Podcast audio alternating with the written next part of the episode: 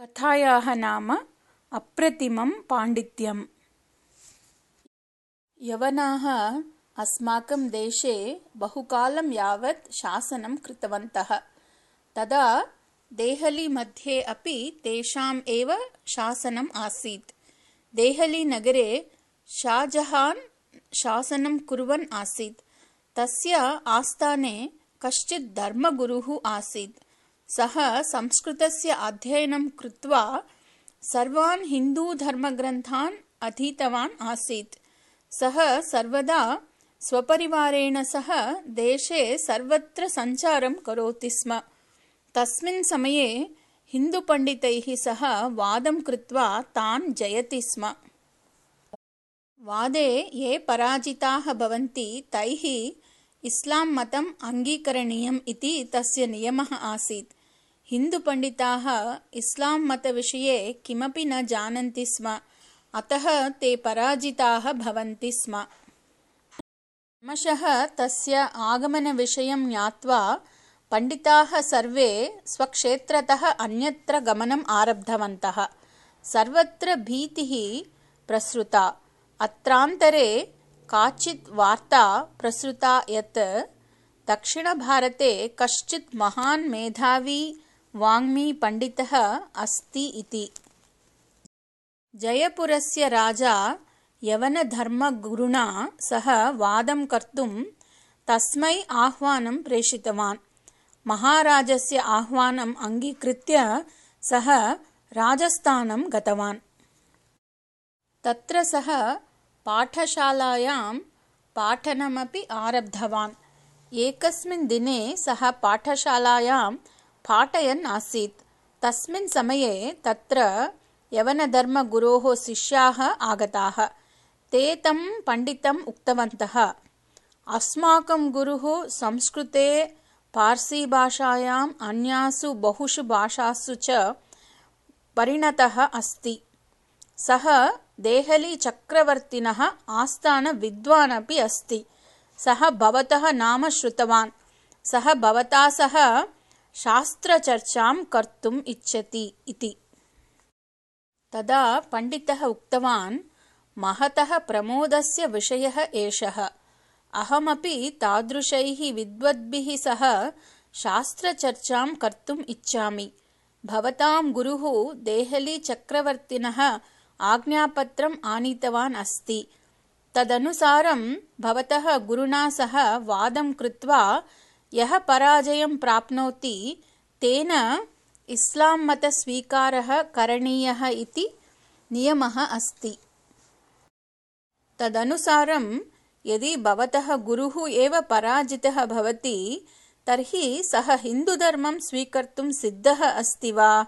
भवन्तः एतस्मिन् विषये भवतां गुरुं विचारयन्तु।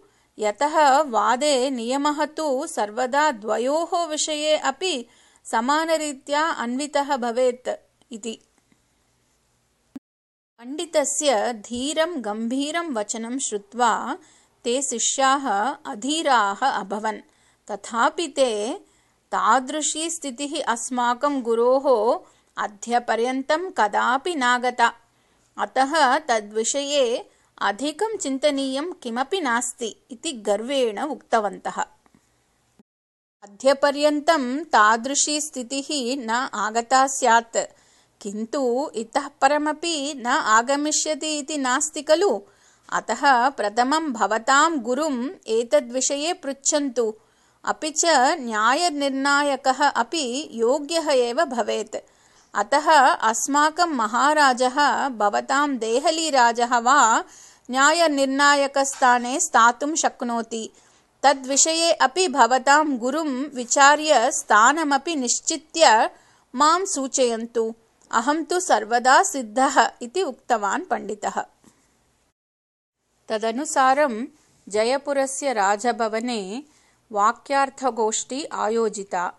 पण्डितः सरलं वेषभूषणं धृत्वा समयात् पूर्वमेव स्वस्थानम् अलङ्कृतवान् आसीत् अनन्तरं सः यवनधर्मगुरुः महता आडम्बरेण तत्र आगतवान्। महाराजस्य सूचनानुसारं वाक्यार्थगोष्ठी आरब्धा। यवनधर्मगुरुः एव प्रथमं हिन्दुधर्मग्रन्थानां खण्डनपुरस्सरं कुरान् ग्रन्थस्य विचाराः एव श्रेष्ठाः इति प्रतिपादयन् स्वस्य वादम् उपस्थापितवान् तस्य वाक्शैलीं वादसरणिं च दृष्ट्वा सम्मिलिताः हिन्दवः सर्वे व्याकुलिताः अभवन्। तदा सः पण्डितः उत्थाय कुरान् ग्रन्थस्य खण्डनपुरस्सरम् इस्लाम् तत्त्वानाम् अपेक्षया हिन्दुविचाराः एव श्रेष्ठतमाः इति युक्तियुक्तं प्रतिपादितवान्। तदा हिन्दवः सर्वे आनन्देन करताडनं कृतवन्तः।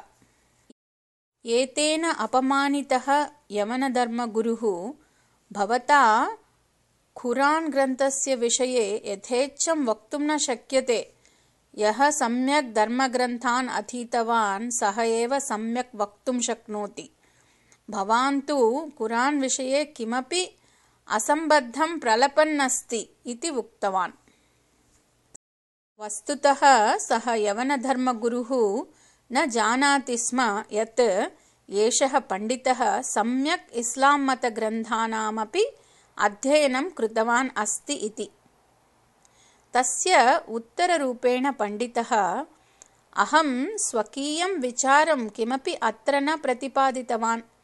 भवतः प्राचीनाः धर्मगुरवः बहवः कुरान् ग्रन्थस्य अर्थम् एवमेव प्रतिपादितवन्तः सन्ति इति वदन् तेषां ग्रन्थानाम् उल्लेखमपि कृतवान्। क्रमशः तत्र कोलाहलस्य वातावरणं निर्मितम् अभवत्। अतः महाराजः अद्य एषा गोष्ठी अत्रैव समाप्ता। श्वः अनुवर्तनं भविष्यति इति घोषितवान् अनन्तरदिने समये सर्वे जनाः सम्मीलितवन्तः।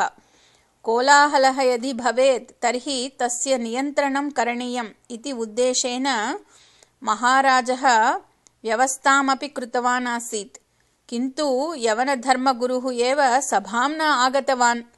सः पूर्वदिने रात्रौ एव भीत्या कमपि अनुक्त्वा ततः पलायितवान् आसीत् केषाञ्चित् दिनानाम् अनन्तरं देहलीतः आह्वानम् आगतं तस्मै पण्डिताय। महाराजः शाहजहानः तस्य पण्डितस्य प्रतिभां दृष्ट्वा प्रार्थितवान् यत् भवान् मम आस्थानस्य विद्वान् भवतु इति।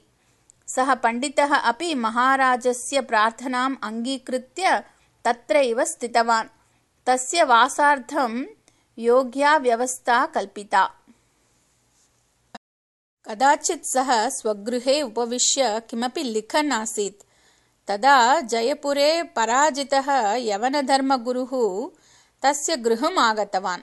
सः अन्तः आगत्य तस्य पादौ गृहीत्वा भवता अहं रक्षणीयः इति बहुधा प्रलापं कृतवान् पूर्वदिने एव कस्यचित् अपराधस्य निमित्तं दण्डरूपेण महाराजः आज्ञां कृतवान् आसीत् यत् तस्य समग्रा सम्पत् अपि शासनेन स्वीकरणीया इति।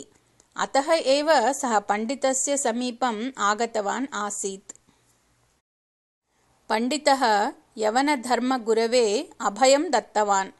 अनन्तरदिने महाराजस्य समीपं गत्वा धर्मगुरोः दण्डनं न भवतु इति प्रार्थितवान्। तदा महाराजः उक्तवान् भवान् न जानाति इति मन्ये एषः एव पूर्वं भवतः हननार्थं प्रयत्नं कृतवान्। अपि च अयं परमदुष्टः वञ्चकश्च इति। तदा सः पण्डितः उक्तवान् अहं सर्वं जानामि तथापि शरणागतस्य रक्षणं मम आद्यं कर्तव्यम्। अतः एतस्य क्षमादानं करणीयं भवता इति। पण्डितस्य औदार्यं दृष्ट्वा सर्वे मूकाः अभवन्। महाराजः अस्तु इति उक्त्वा धर्मगुरोः अपराधं क्षान्तवान्। सः प्रसिद्धः पण्डितः एव महाकविः बहुशास्त्रकोविदः रसगङ्गाधरादिशास्त्रगन्धानां रचयिता गङ्गालहर्याः कर्ता पण्डितराजबिरुदाङ्कितः श्रीजगन्नाथपण्डितः